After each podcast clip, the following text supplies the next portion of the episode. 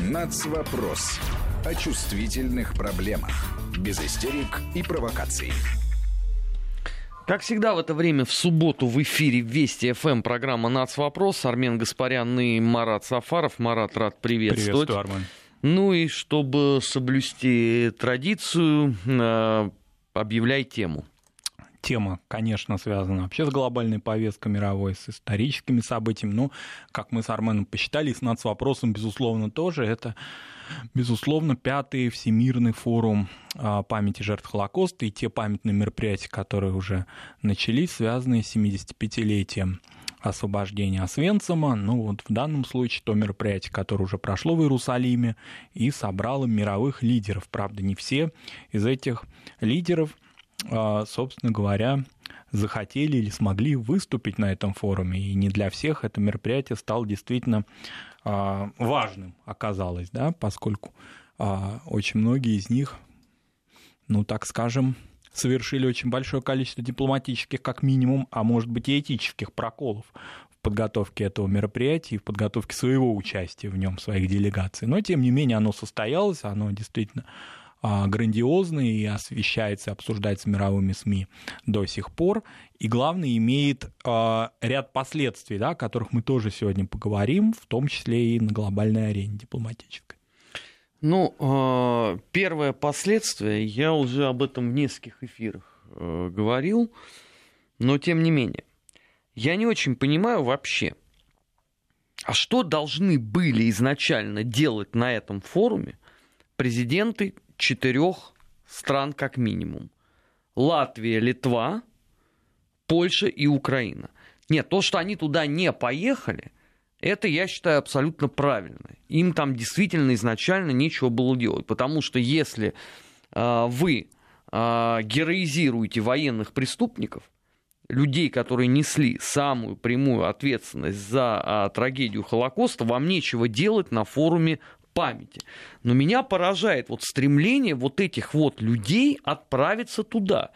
И искренняя обида, что им там не дадут возможность выступить, это как в случае с э, Дудой, например, э, э, польским лидером. И они не собираются, дескать, слушать Путина. Ну, странная позиция, вот ей-богу. Вот для меня она непонятна изначально. Если в Литве и в Латвии у вас все возможные каратели давным-давно названы национальными героями, если Польша взялась отрицать э, тот факт, что э, только Вторая мировая война не позволила Варшаве принять закон, аналогичный Нюрнбергским расовым, если на Украине уже плюнуть буквально некуда, чтобы не попасть в мемориальную доску либо памятник людям, которые имели самое прямое отношение к Холокосту, то что вы вообще собирались изначально ехать в Израиль? Вы там о чем хотели поговорить?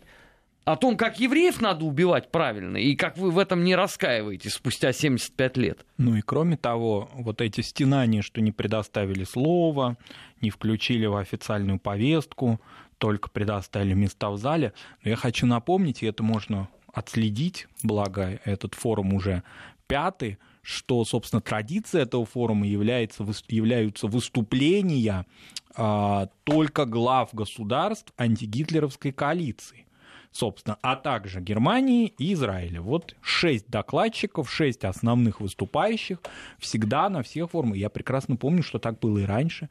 А, собственно, если вы хотите организовывать собственные мероприятия в своих странах, если все-таки да, хотите какую-то переломить общественную, общественное настроение, рискнуть это сделать, то бога ради. Но здесь другая страна, она вот такие правила установила, и они совершенно адекватны. Если Украина или Литва считают себя правоприемниками Советского Союза, флаг им красный в руки, что называется. Но ведь они всячески отрицают свою связь с Советским Союзом. Тогда какое они имеют право выступать на этих мероприятиях? Где-то в кулуарах помолиться у стены плача, вот как сделал президент Зеленский. Это вполне хорошо. Иерусалим — город трех мировых религий. Он все, что называется, стерпит. Но если речь идет о мероприятии в музее Яд Вашем, то есть определенные правила, фактически традиции, ставшие правилами.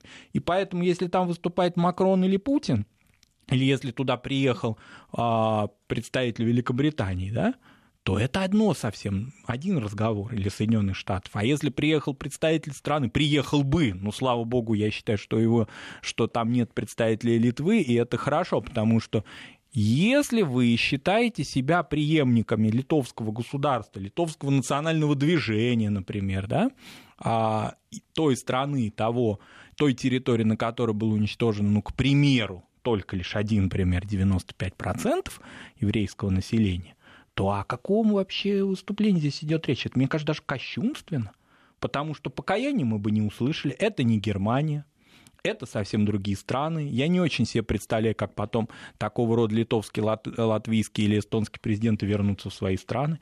Поэтому то, что эстонский президент Ша отправилась в Антарктиду, по-моему, где она да. там да, проводила, да. мне кажется, это очень правильно это совершенно нормально, потому что в Эстонии, напомним, там не 95%, там еврейская община не была большой, но тем не менее она была уничтожена полностью. Поэтому, ну а какой идет, может идти Ну, речь? в Литве на 98%, если мне память не да, изменяет. в Латвии, соответственно, несколько сотен э, человек остались в живых. Все, то есть там сожгли, ну, как известно, да, эти события, связанные с Рижским гетто, сожгли а, синагогу вместе с людьми, которые там находились. Ну, то сначала э, сожгли синагогу, это премьерная да. гастроль э, команды Ареса, 4 да, июля 41 года. Поэтому, ну, здесь речь не идет об этих странах, они несут свою ответственность, они считают, что все было правильно, и все это было, чем они, как, чем руководствуются, смотря в разные периоды, они разные подоплеку подкладывают. А если говорить о Польше, Польши, то, собственно говоря, у Польши есть шанс провести это мероприятие на своей территории. Но Польша, как известно, бодается по другим направлениям. Там же ведь известная тема еще до того, как к нам стали предъявлять претензии, что мы, значит, не вовремя освободили Аушвиц. Это мы уже услышали на этой неделе. А ведь раньше была были сугубо переведены в религиозную даже плоскость конфликты, да, когда польское руководство фактически использовало католическую церковь, которая хотела установить там католические кресты. Ты помнишь эту историю, да? И да. она вызывала серьезный дипломатический конфликт с Израилем. Ну, Израиль, да, очень жестко э, реагировал. И на это, это на было, напомню, еще во времена Польской Народной Республики. То есть вот откуда эти все корни-то идут. Это не современная история, это не Качинские там напридумывали, а это еще в те времена. Поэтому там сложная отношений, поэтому Анджей Дуда а, быть на а, этом мероприятии тоже не камильфо. Это мероприятие тех стран, которые освободили мир от фашизма, это мероприятие Израиля и это мероприятие Германии, которое а, несет историческую ответственность и несет ее справедливо и, что называется, да, продолжает ее нести. А те лимитрофы, которым, значит, делать было нечего, просто прогуляться на это мероприятие, оно не для этого создано. Оно траурное, оно памятное, это не развлечение, это не Давоски. Форум, где можно, значит, собрать полупустой зал и сказать, что я был это совсем про другое. Поэтому я считаю, что и тот же Зеленский, который не дошел, а, он нормально все, все, все хорошо, все нормально. Он пошел, помолился, может быть, в его случае это лучше, лучший выбор. Марат, а молился он за что?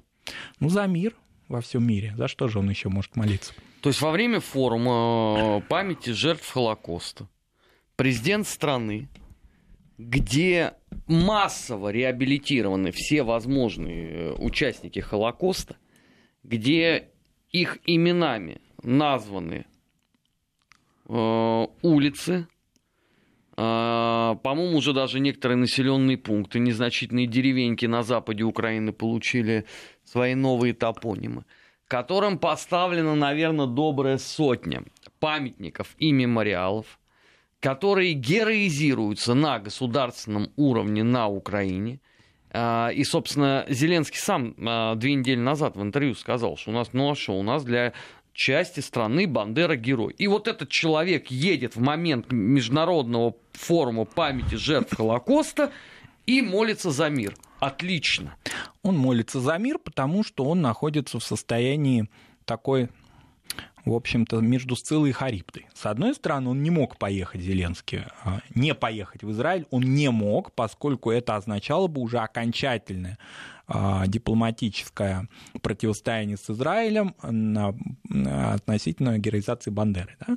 То есть эти претензии Израиля на высоком уровне, которые звучали в адрес Украины, Зеленский слышал, и если бы он не поехал в Иерусалим, то, соответственно, он солидаризировался с бандеровцами. Но в то же время на форум он сам не пойти вот и там, не знаю, где-то в кулуарах находиться он тоже не мог, поскольку в таком случае ему бы сказали, что он находится на мероприятии, которое организовано Израилем, и, следовательно, сами бандеровцы его бы встретили а, очень, значит, хорошо. А надо сказать, что Зеленский пытается в своей политике как-то публичной, в публичной сфере, да, как-то вот между струйками, да, он, с одной стороны, у нас русскоязычный. Марат, да? но он не Микоян все-таки. Он и, не Микоян. И все время находиться э, между струйками, это достаточно странно. Ну, можно было понять нахождение Зеленского вот на этом э, лезвии бритвы э, условно с февраля по 21 апреля э, прошлого 2019 года. И объяснялось это очень просто. У него были выборы, он прекрасно понимал, что идеальная тактика у него это он молчит, ему даже говорить ничего не надо было. Там все делал сам Петр Алексеевич Порошенко, ежедневно э, храня свой рейтинг. И для того, чтобы не раскалывать э, электорат, он молчал. Ну, послушайте, уже с того момента прошло 8 месяцев. Уже ему надо все-таки каким-то образом определиться, ну, потому что это, это выглядит диковато и странно. Ну, в национальном вопросе он определяться, я думаю, в ближайшей перспективе не будет. Это самая опасная тема для Зеленского, в которую он может сразу же сгреметь с этой темой он позиционирует себя вроде как русскоязычный, да? С другой стороны, он всячески во время предвыборной кампании в последующем э, отнекивался и отбрехивался от прямых вопросов о своей национальной принадлежности. Да? Как-то не хотел, значит, э, дальше формировать антисемитские всякие настроения а, которые и так бы подхватили националисты. Как-то это ему удалось сделать, да, пройти, опять же, по лезвию бритвы. С другой стороны, он не солидаризируется напрямую с бандеровцами, не участвует в факельных шествиях, но он их и не запрещает. Вот такая вот палитра. Да? В Израиле в результате, когда он туда приехал, а, это, этот номер не сработал, потому что израильские СМИ вынесли ему вердикт очень определенный. А, фактически назвав его приезды и в Давос, и в Иерусалим, хотя, понятно, что это неравнозначные визиты, но тем не менее они следовали один с другим провальными, соответственно. И, а, ну, фактически вот эти международные его визиты, да, конечно, можно уважать народ Украины, который а, подавляющим большинством своих голосов избрал президента такого вот, который есть. Но с точки зрения национального вопроса мне, мне никаких симпатий это все не вызывает ты определись, скажи честно, какую ты позицию, какую ты позицию, какой ты позиции придерживаешься, потому что внутри своей страны мобилизуя электорат, можно ему лапшу на уши еще какое-то время повесить. Но выезжая на солидные международные мероприятия, а, там по-другому все это оценивается. И Израиль в этом отношении, мне кажется, очень как-то свободно и прямо дал ему оценку, потому что многие, например, европейские партнеры, да, там что-то отникелись, трудное положение, ему тяжело, он между двух огней. В Израиле как-то, может быть, потому что, да, его восприняли как представителя своего народа, да, которому можно дать прямую оценку, если ты приехал на мероприятие, посвященное жертвам Холокоста, и понятно, что в твоей семье были жертвы Холокоста, и в твоей стране их было очень большое количество, и в Киеве находится Баби Яр, как можно было не дойти до форума? Я не понимаю этого, этого провала.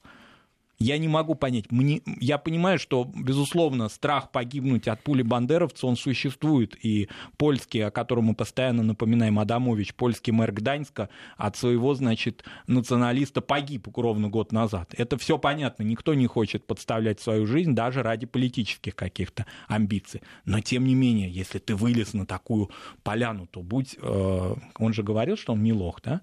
Ему 42 года, уже, наверное, скоро 43. Ну, если ты приехал, то только одной молитвой дело не обойдется. Ты должен посетить это мероприятие, потому что твоя страна исторически ответственна за эти события. И тот, тот народ, который ты представляешь, украинский народ, он же всячески подчеркнут на этой неделе, опять же всплывает это понятие украинцы, украинцы погибали, укра... то есть опять вот этот украинцы как гражданская нация, опять он вытащил эту старую идеологему, стал, ее, стал ею трясти. Если они повинны, и они же и жертвы, да, вот это событие, все, которые происходили во время Второй мировой войны. Ну так будь все-таки последовательным, а не скрывайся от а, серьезных людей. С другой стороны, вот давосские события, да, его выступления, они, может быть, его и подкосили немножко. Все-таки, когда актер, а он актер, а, не может собрать зал, а пакистанский премьер-министр Имран Хан собрал полный зал перед Марат, этим. а с чего вот эта вот уверенность? Я просто всю эту неделю никак не могу понять источник э, вот этого вдохновения, потому что вот э, это ж не только у тебя, да, проскочило, это очень у многих, э, что вот он огорчился, что он не собрал зал. А кто сказал вообще, что на него должны были прийти? Ну, Порошенко э, все время выступал перед полупустыми залами. Вспомним. А его это не смущал, кстати. Ну, ему вообще до фонаря было. Ему у него главное это был процесс. Он э, выступил. Они же как делали фотографии? Они же э, фотографировали непосредственно самого Петра Алексеевича либо на трибуне, либо на сцене. Зал-то никто не показывал. И он, когда выступал, там все это, все это мы уже проходили. А здесь, ну, здесь люди деловые, здесь деловой форум. Здесь просто лапшу вешать на уши, опять же, повторюсь, здесь не проходит такой номер, я имею в виду довоз, да? Ну, а кто будет вот это слушать, опять вот эти все пропагандистские какие-то клише? Ну, люди здесь другого формата, другого статуса собрались.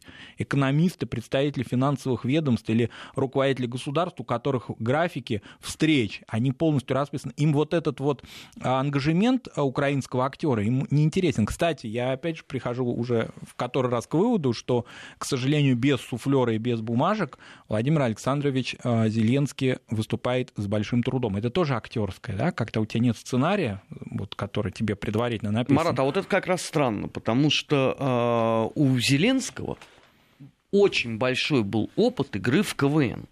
И там помимо ну, отработанных условно домашних постановок, там еще в том числе существовала импровизация. импровизация. То есть это что означает? Что Владимир Александрович Зеленский за условно 8 месяцев президентства растерял абсолютно все навыки Я свои? думаю, растерял. Если э, сказать э, честно, это наблюдается, и об этом он сам говорит в интервью. Есть такое же понятие синдром эмоционального выгорания. Оно чувствуется. Чувствуется очень колоссальная усталость. Да? А, чувствуется ощущение такое, оно через экран идет, да, когда а, политик уже просто выжит полностью, да, поэтому все... У него 8 месяцев только из 5 лет. Они... Ему еще 4 года, 4 месяца. Он не сталкивался с этим. Порошенко все-таки, надо сказать, до того, как стал президентом Украины, он уже в этой публичной сфере находился как минимум 10 лет да, больше, если не больше, да? Больше, с конца 90-х. Ну, с конца 90-х, да, ну вот так вот по-большому с Майдана 2004 года, да, когда он начал вот да. так уже активно себя показывать. Это другой политик, это непрошибаемый, да, если человек, который э, солидаризировался напрямую с нацизмом, да, если человек, который воспринимает себя, не знаю, как апостола и может вторгаться в теологические сферы, это совсем другое, другое, э, другое политическое животное, да, в таком я классическом смысле говорю, никаких таких обзывательств. А Зеленский, у него другая, другой строй нервной системы, и поэтому, конечно, выступать в Давосе ему, наверное, не даем ему советов, он сам разберется, команда у него есть молодая, креативная, выступать не следовало. Как, а, вот там же ведь очень как-то не, не заметили многие, что там же еще выступал величайший режиссер э, наших дней Олег Сенцов в Давосе. Там ему, правда, время дали какое-то такое ограниченное, что я даже, включив его выступление, не заметил, как оно завершилось. Тем не менее, оно было, да. И еще интересная такая ремарка. Вот эти родители за украинский язык, за мову, оба этих выступления были, если ты слышал еще и Сенцова, да, они были ну, на редкость косноязычными какими-то. То есть на территории Украины, оказывается, эти люди владеют государственным языком гораздо лучше, чем на мировой арене. Сенцов даже там использовал различные, значит, русские э, слова и потом сам же себя переводил, когда он говорил, что мы на европейский путь идем, потом он говорил шлях, да, и сразу же оборачивался в разные стороны, услышали ли слово путь или дорога, да, которое он использовал. Но это так такие комедии. Два вроде бы у нас творческих человека. Я не, в этом отношении не злорадствую, потому что понятно, что это очень трудный путь находиться среди серьезных людей. Людям же без опыта, без, без какого-либо опыта. Выступать в Днепре, в Харькове или на западе Украины это совершенно другое, чем ежели выступать в Давосе или быть среди тысяч телекамер в Иерусалиме и находиться рядом с такими опытнейшими политиками. Но так или иначе, это, конечно, колоссальный провал Украины, в том числе, как мне кажется, этически. Помимо дипломатических, это все проходящее, это можно забыть потом через какое-то время, но и этически. А Украина так и не сказала свое слово на форуме, который посвящен жертвам, в том числе которые, э, тем событиям, которые происходили на территории Украины. Что будет дальше? Будут ли какие-то э, события, да, связанные уже непосредственно на мероприятиях в Польше, или все-таки сподобятся украинцы торжественно отметить или хоть каким-то образом отметить события в мае, да, хотя бы какой-то формат, может быть, не государственный, масштабный, но хотя бы в, в рамках киевских каких-то мероприятий. Вот посмотрим. То есть у Украины в 2020 году есть еще шансы э, сказать свое слово по этим событиям трагическим. Я не думаю. Я больше того убежден, что ни единого шанса на осмысление э, представлено не будет. Потому что а, когда вот этот маховик раскручивают изначально а, все яростнее и яростнее, это подразумевает, что вы для себя уже вот свой такой а, я не знаю, там, политика гуманитарно-нравственный выбор давным-давно сделали. И вы будете, э, собственно, работать теперь вот, вот в этой э, парадигме. Никакой другой здесь нету, потому что за все время, что прошло. А это, извините, уже э, с момента э, финала революции гидности без малого 6 лет. 6 лет. За все это время я не слышал ни единой попытки ни от кого из э, власть держащих на Украине ни в эпоху Порошенко, ни уж тем более в эпоху Зеленского начать все-таки э, разбираться с этими бесконечными э, национальными героями. А напротив, я вижу постоянные заигрывания и постоянный как бы отсыл именно туда, в ту плоскость. Понимаешь, когда регулярно оскверняются э, памятники э, жертвам Холокоста на Украине – я еще не слышал ни про один случай, чтобы это дело дошло до суда. Ну, хотя бы, я не знаю, чтобы вышел там, э, ну, пусть не Аваков, ну, пусть кто-нибудь и сказал бы, послушайте, вот к огромному сожалению мы провели расследование, но это оказалось висяк, никого найти не можем, камеры наружного наблюдения ничего не дали, а, вот такая проблема. Ну, соответственно, будем проводить там а, профилактику в обществе и профилактику среди радикальных организаций но это уж ничего нету. Это уже воспринимается абсолютно как данность. И венчается все это, э, для многих это может быть не очевидно, но венчается все это фигурой самого президента, который, по сути дела, на международной арене занимает вот такую вот э, достаточно странную позицию. Нацвопрос в эфире Вести ФМ. Мы сейчас э, прервемся на выпуск новостей и сразу после него продолжим. Не переключайтесь. Нацвопрос о чувствительных проблемах. Без истерик и провокаций. 16 часов 33 минуты в российской столице. В эфире Вести ФМ э, программа «Нацвопрос». Армен Гаспарян и Марат Сафаров. Я должен извиниться перед слушателями. Оговорился я, конечно, в самом начале. Представитель Латвии был, разумеется, э, на форуме. Вот думал, что называется про Эстонию и Литву. И Хорошо, машинально... а что это Армен поменяла? Ну, был и ну, был. Точность, э, точность, точность нужна, потому что потом э, я тебе могу сказать, что будет дальше. Дальше выдергивается вот эта фраза, какое-нибудь издание обозреватель.ua пишет статью с заголовком «Конец глобальной лжи». Мы уже с этим тоже сталкивались. Э, ладно, переходим ко второй теме. Мы с Маратом, не сговариваясь, выделили ее среди основных, потому что вот лично мне это напомнило фильм про барона Мюнхгаузена, про объявление войны Великобритании строго по плану. Да, 2 а мая 2020 года должно произойти грандиозное историческое событие. Нам его уже анонсировали. Мы раньше слышали, что когда-то там, когда-нибудь, а вот тут уже конкретно лидер запрещенной в России экстремистской организации, так называемый Меджлис крымско-татарского народа, господин Чубаров объявил таки наконец, что в этот день он двинется и уже практически подойдет к Крыму и будет возвращаться на свою историческую родину вместе со своими соратниками, а также, внимание, с некими западными партнерами. Такая формулировка прозвучала. Это с Радио Свободы, наверное. Наверное. Которые на этой же неделе сказали, что они независимые СМИ и никогда пропагандой не занимались. Наверное. Вот. Они будут, видимо, не занимаясь пропагандой, освещать это, это мероприятие. Но здесь единственное, что как-то вот не достает, конечно, оптимизма в этой новости, поскольку таких мы новостей уже несколько раз слышали. И даже даты бывали, иногда они там переносились, но тем не менее эти марши свободы, они уже, крестовый поход против коммунизма, да, они уже анонсировались некоторое время назад.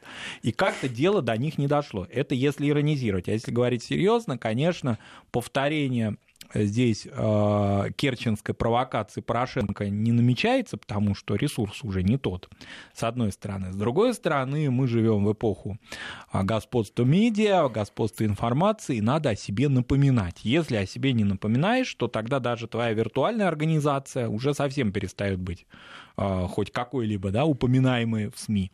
Поскольку, как мы уже неоднократно говорили, во второй половине э, предыдущего 2019 года все ресурсы на крымско-татарскую тему внутри, внутри Украины, они переключаются на другую фигуру, и вообще на другое ведомство. И они как-то огосударствление получили. То есть, оказывается, вот такие вот повторения каких-то аваковских структур, вот этих вот неконтролируемых формирований с, с оружием или без, они как-то господина Зеленского не устраивают, по-видимому. Поэтому, если крымско-татарскую повестку э, эксплуатировать дальше, то лучше, чтобы ей занимались не мухоморы, я извиняюсь, да, без всяких каких-то...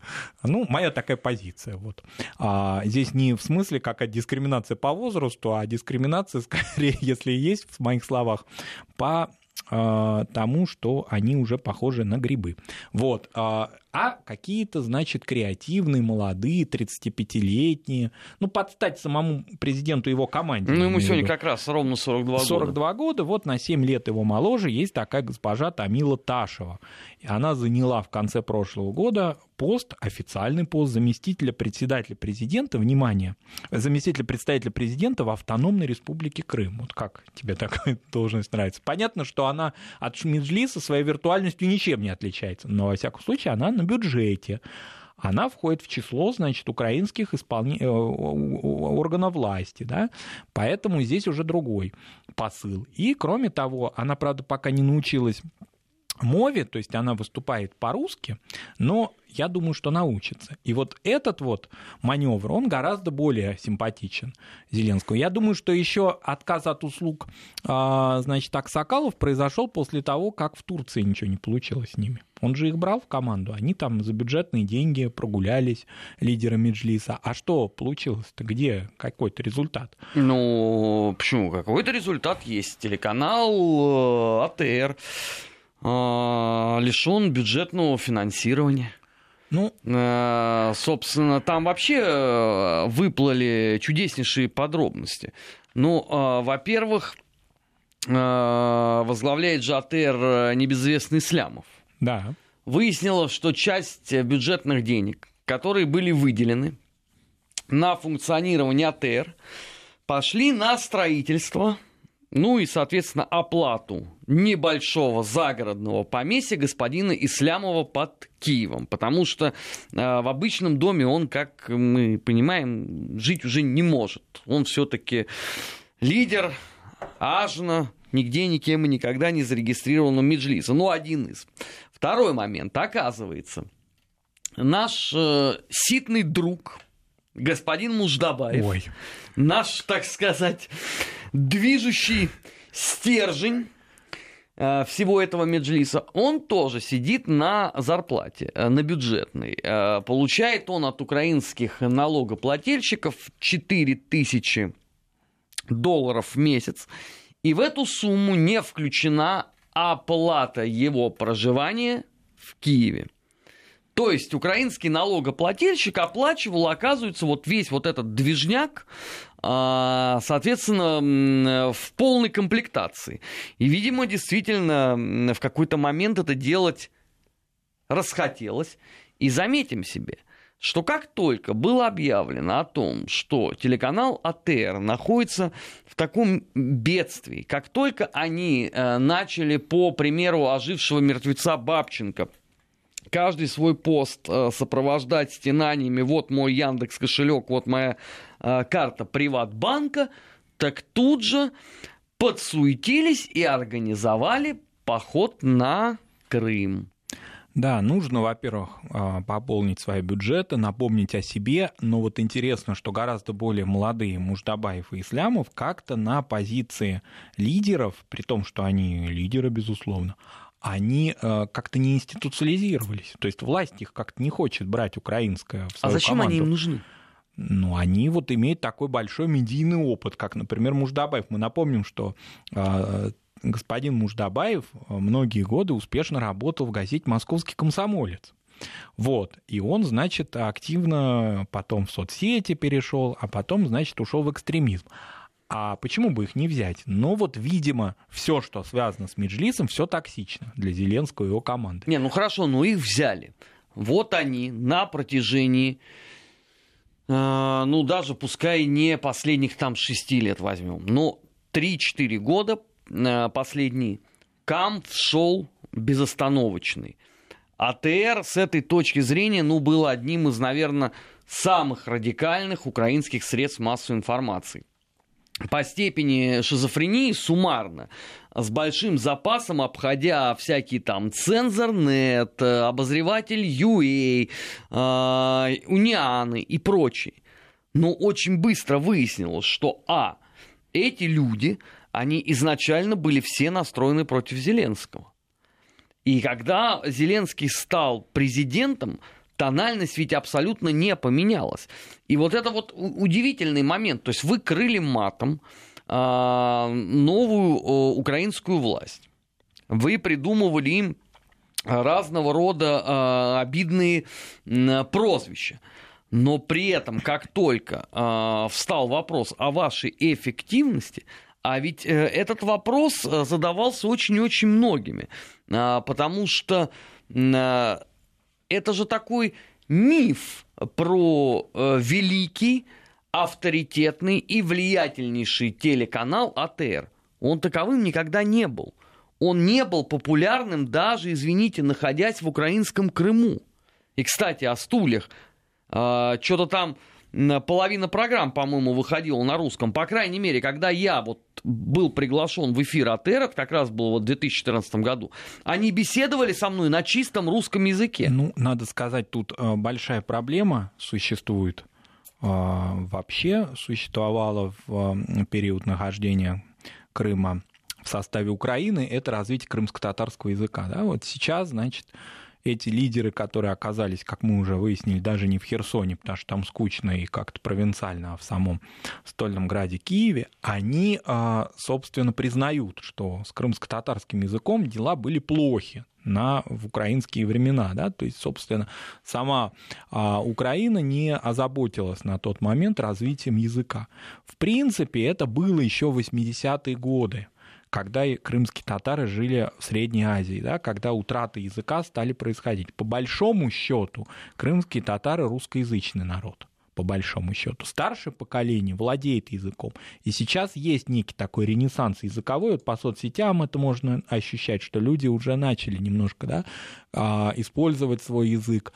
Но так сказать, что язык э, стопроцентно, да, или как там, 80%, он реально использовался, имел какую-то публичную плоскость, да, в принципе нет. Скорее, это ритуальная история. Если мы посмотрим материалы переписи, мы увидим очень высокий процент якобы владения крымско-татарским языком, например, в украинские времена по переписи 2001 года, скажем.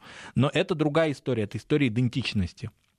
То есть это история того, что если я крымский татарин, значит, априори это мой язык родной. Но по факту скорее э, им человек мало владел.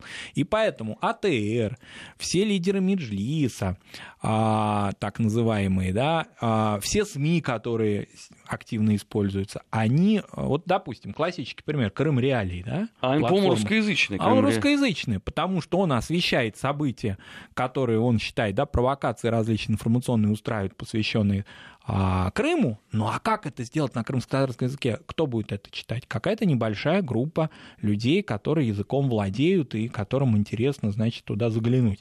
А в реальности информационного выхлопа не будет. Кстати, радио «Свобода» очень давно уже перестроилось на эти русскоязычные рельсы ты, наверное, заметил, да, мы неоднократно на эту тему говорили. Они с этого начинали вообще, если так совсем по-честному. Но они все-таки начинали с национальных студий, да, редакций. Да. Ну, а это, это совсем, совсем вот ранние Совсем годы. ранние, да. А вот в последние десятилетия очень активизировались эти русскоязычные региональные платформы. Да. Дел Реали, Крым, значит, а, Крым реалий и так далее, Кавказ реалий. То есть, когда освещается событие с национальной повесткой, то есть нацвопрос эксплуатируется как-то, да, и устраиваются различные информационные провокации, но на русском языке, чтобы побольше аудитории собрать. То же самое касается крымских татар. Я уже упомянул эту звездочку новую Тамилу Ташеву, наши радиослушатели, кто хочет посмотреть на нее, вот посмотрите, как она отличается визуально, да, от э, Аксакалов, как она, значит, креативно выглядит, и все замечательно. У нее она тоже русскоязычная. Вот она тоже виртуальную должность занимает, реально она фактически только осваивает бюджет, но тем не менее информационно она работает на э, русском языке. Так она обращается и к украинским своим согражданам, и а, к землякам, которые в Крыму живут. Кстати, не, не умиляюсь этому всему, потому что если вчитаться в это или вслушаться в это во все, это продолжение всех тех же провокаций. Они просто гламурно выглядят. Это не из истории советского диссидентства, такого подпольного махрового. Это все по-другому звучит. Это с таким европейским а, флюором. Слушай, да, ну... ну история советского диссидентства, вот, понимаешь, хорошо ты напомнил она а, с каждым годом уже начинает а, все больше и больше напоминать какой-то такой нордический эпос из серии Зигфрид а, хотел стать неуязвимым и выкупался в крови дракона, потому что с каждым годом я с огромным удивлением а, вижу а, только увеличение числа диссидентов. У меня вообще уже складывается ощущение, что у нас половина страны не в КПСС была, а была в диссидентском движении. Ну, потому что я не помню в таком безумном количестве вот этого всего, когда э, вот условно их, их разрешили там э, все эти мероприятия э, в конце 80-х, и вот эти газеты стали сам издатовские. Ну, слушай, ну это не было в таком количестве, как нам рассказывают сейчас. Это уже, знаешь, такой аналог Ленин и бревно. Э, который тащил, э, не, не, тащил не просто весь в нарком, а вообще все старые большевики. Ну, мы, в принципе, уже в начале 90-х годов, когда появилась такая возможность, да, узнали эти имена полностью, да, кто-то знал об этом через сам издат отдельные товарищи раньше, ну, в целом страна большая в начале 90-х годов. И по большому счету уже те, кто появляется сейчас, себя позиционируют как, значит, жертвы советского режима и диссиденты, как-то очень странно, мы о них не слышали за прошедшие 25 лет, когда можно было свободно о себе заявить, они не заявили. Вот вдруг некоторые появились. Ну, говоря о Меджлисе, все-таки его, значит, э, духовный, назовем так, лидер, э, господин Джамилев, он, конечно, может быть, на мой взгляд, прямо отнесен к диссидентскому движению, потому что он, значит, и отбывал наказание, и вообще такой оперативный, а, ну, так скажем, в оперативной работе э, был замечен диссидентской, потому что он не ограничивался только крымско-татарской темой, он был очень хорошо известен в самых таких высоких диссидентских, если так можно выразиться, кругах, и сам издату имел отношение. В общем, это такой вот легендарный диссидент. Но в его услугах не, не, не, ну нет вот нужды у господина Зеленского, потому что если действительно ты так активно а, агитировал за европейскую солидарность, за Порошенко и солидаризировался уже откровенно с а, бандеровским нацизмом, это было для Меджлиса совершенно нормально, рукопожатно, и никаких проблем не возникало, то теперь нужны новые лица. Работа та, конкретно, которую он проводил, даже информационная, не осуществилась. Свою веру Эрдогана не удалось обратить. То есть около него побегать можно было, да? Эрдоган э, широкой души человек восточный. Он разрешал, значит, этим активистам на мероприятиях присутствовать. Мы это помним в Стамбуле, да? Но конкретно-то дальше что? Поднять, например, так называемую крымско-татарскую диаспору в Турции. Вот так прям поднять серьезно, чтобы она, значит, заговорила. А на это вообще кто-нибудь рассчитывал? Вот э, я просто много раз э, слышал от самых разных людей, потому что, ну, в той или иной степени мы все равно обсуждаем это и в эфирах, и там на круглых столах и так далее, да, о том, что вот у него был план. Э, они приедут в Турцию к Эрдогану, а это было еще до момента такого политического сближения России и Турции.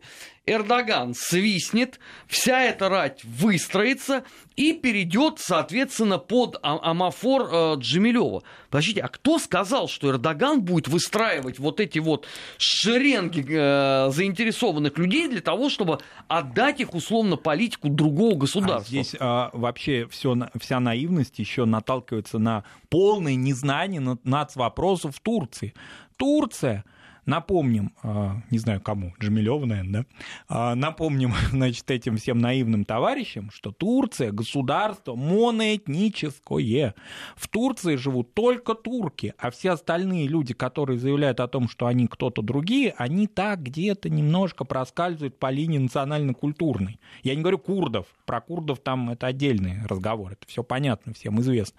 А там, допустим, черкесские какие-то общества, крымско-татарские, поволжские, волжско-татарские или еще какие-то, это так потихонечку, при очень серьезных согласованиях. И то это, надо сказать, кстати, Эрдоган либерал. Это он немножко так разрешил чуть-чуть эту тему эксплуатировать. А раньше там при Демиреле, я уже не говорю про отцов-основателей молодой Турецкой республики, да, Ататюрка, вообще речи об этом не было. Это вот, вот это мечта Зеленского, сделать всех украинцами, или Порошенко. Да? Вот Эрдогану удалось, ну я имею в виду официально, да, к его правлению, к нынешнему времени в Турции все турки. Турция это уже... Но этот процесс сколько занял? Сто лет? Он занял сто лет. Это не гражданская нация. Это не гражданская это нация. Это политическая и даже в какой-то степени почти уже этническая. Да, ты можешь говорить, у меня прадедушка был абхаз. Окей, или черкес. Или даже можно так где-то очень тихо сказать, что армянин. Но тем не менее ты турок, и все. И поэтому поднять какие-то миллионы крымско-татарской эмиграции, там, какая-то эмиграция, это люди, которые на турецком языке разговаривают. Да не, Марат, здесь же еще другой момент интересен. Вот э, известно же, э, насколько э, Эрдоган стремится получить в свои руки Гюлена который прославился тем, что открывал школы, которые должны были в определенном смысле слова, ну, немножечко переформатировать сознание турков. То есть, э, получается, что, с одной стороны, значит, э, э, Эрдоган называет Гюлена врагом государства, совершенно справедливо его критикует, требует его выдачи, а с другой стороны, по мнению Джемилева, Эрдоган должен был сделать ровно все то же Конечно, самое. да. Но это то надо есть... идиотом быть, чтобы есть... вот до такого додуматься. Он, видимо, такой был план. Эрдоган обращается к нации, или там, не знаю, через какие-то соответствующие ведомства это происходит, да, активизируются крымско-татарские культурные, напомню, да, движения, общества. И различные. тут же возбухают курды. Все. А курды говорят, а нам почему нельзя? А почему мы не можем свободный Курдистан строить, если крымским татар можно? Мы-то на курдском языке еще разговариваем, а они-то где, когда приехали? Тем более я еще напоминаю, что это все происходило в момент, э, когда э, Вашингтон активнейшим образом обещал иракскому Курдистану, что как только они проведут референдум о своей независимости, Вашингтон это признает. И э, Турция тогда устами Эрдогана орала, что что же вы делаете? Вы раскалываете без того вот, ну, не самую монолитную историю. А параллельно, знаешь, Эрдоган должен был у себя под боком реализовать точно такой же сценарий. Ну, протокольно так вот витиевато, поскольку государство, несмотря на европейский свой путь секулярного развития, тем не менее восточное, а теперь уже не очень секулярное, я имею в виду Турцию, протокольно он может заявить, и он заявлял эти, значит, благословления разные всякие, там это все как младшему, очень сильно младшему брату. Это вполне возможно, но это очень легко вписывается в концепцию пантюркизма. Это очень легко можно объяснить. Да, они, в общем-то, тоже турки, только в Крыму или в Киеве. Вот, это вполне можно так. А их язык, их культура должны сохраняться, все такое прочее. Он может говорить о территориальной целостности Украины. Это тоже вполне возможно. А кто Слушай, они? они говорят все. А, да, и поэтому из этого делать выводы, что сейчас Турция будет, значит, используя весь свой потенциал, разрушать сама себя, да, и ради каких-то призрачных интересов Украины или как государства, хотя, кстати говоря, сам Зеленский особо сейчас уже в эти иллюзии, я так понимаю, не верит, это порошенковская большая история. У Зеленского это по инерции произошло. То есть, видимо, это тема, которая вот этого визита прошлогоднего в Турцию, да, и каких-то просьб к Эрдогану, это была инерция прошло, прошлого режима, который остался ему по наследству. Ничего не получилось. И сразу же очень быстро от кормушки бюджетной Меджлис как-то отстранили. Сразу же, значит, придумали молодую креативную руководительницу, и, и вся эта тема турецкая вообще куда-то ушла полностью. И Турции дел нет до них, и Меджлису только единственно осталось свой, значит, путь а, к Крыму протаптывать 2 мая. А, и тема вообще сдулась полностью. Да? Пока она, ну где она фигурирует? Только ну, вот на страницах, а, я хотел сказать, печати, на, значит, просторах ну, интернета. Ну, скорее, да, на просторах интернета. И тут даже удивительный момент, что больше-то всего э, комментариев по поводу предстоящего 2 мая э, броска от Херсона э, в Крым э, было написано и сказано в российских э, средствах массовой информации, нежели в украинских. То есть у меня даже, вот я потом, когда это все листал, у меня даже, знаешь, вот возникло ощущение, что, ну, даже самые упоротые и безмозглые там люди, вот в том же там обозревателе, но даже они понимали, конечно, что это бред невменяемого идиота, который собрался идти на штурм э, государственной границы Российской Федерации, чтобы, видимо, заикариться лет на 10-20 в мордовских лагерях, а потом Зеленский должен был бы сделать что-то, чтобы его на кого-то менять. Ну, Керченскую историю уже проходили. Ну, ну, нельзя подставлять своих граждан, да, и даже западных партнеров, в кавычках так называем. Не надо этим заниматься. Вообще не нужно провоцировать э, свой собственный народ, да, потому что реакция крымско-татарских организаций, общественных, национальных, религиозных в Крыму, мы они хорошо знаем. В Крыму, которые давно дали оценку этим всем товарищам. Между тем, нацвопрос э, медленно, но верно подходит э, к концу. Э, в следующем часе будем подводить итоги не самой простой с политической точки зрения недели. У нас в гостях политолог Дмитрий Орлов будет. Не переключайтесь. Нацвопрос о чувствительных проблемах. Без истерик и провокаций.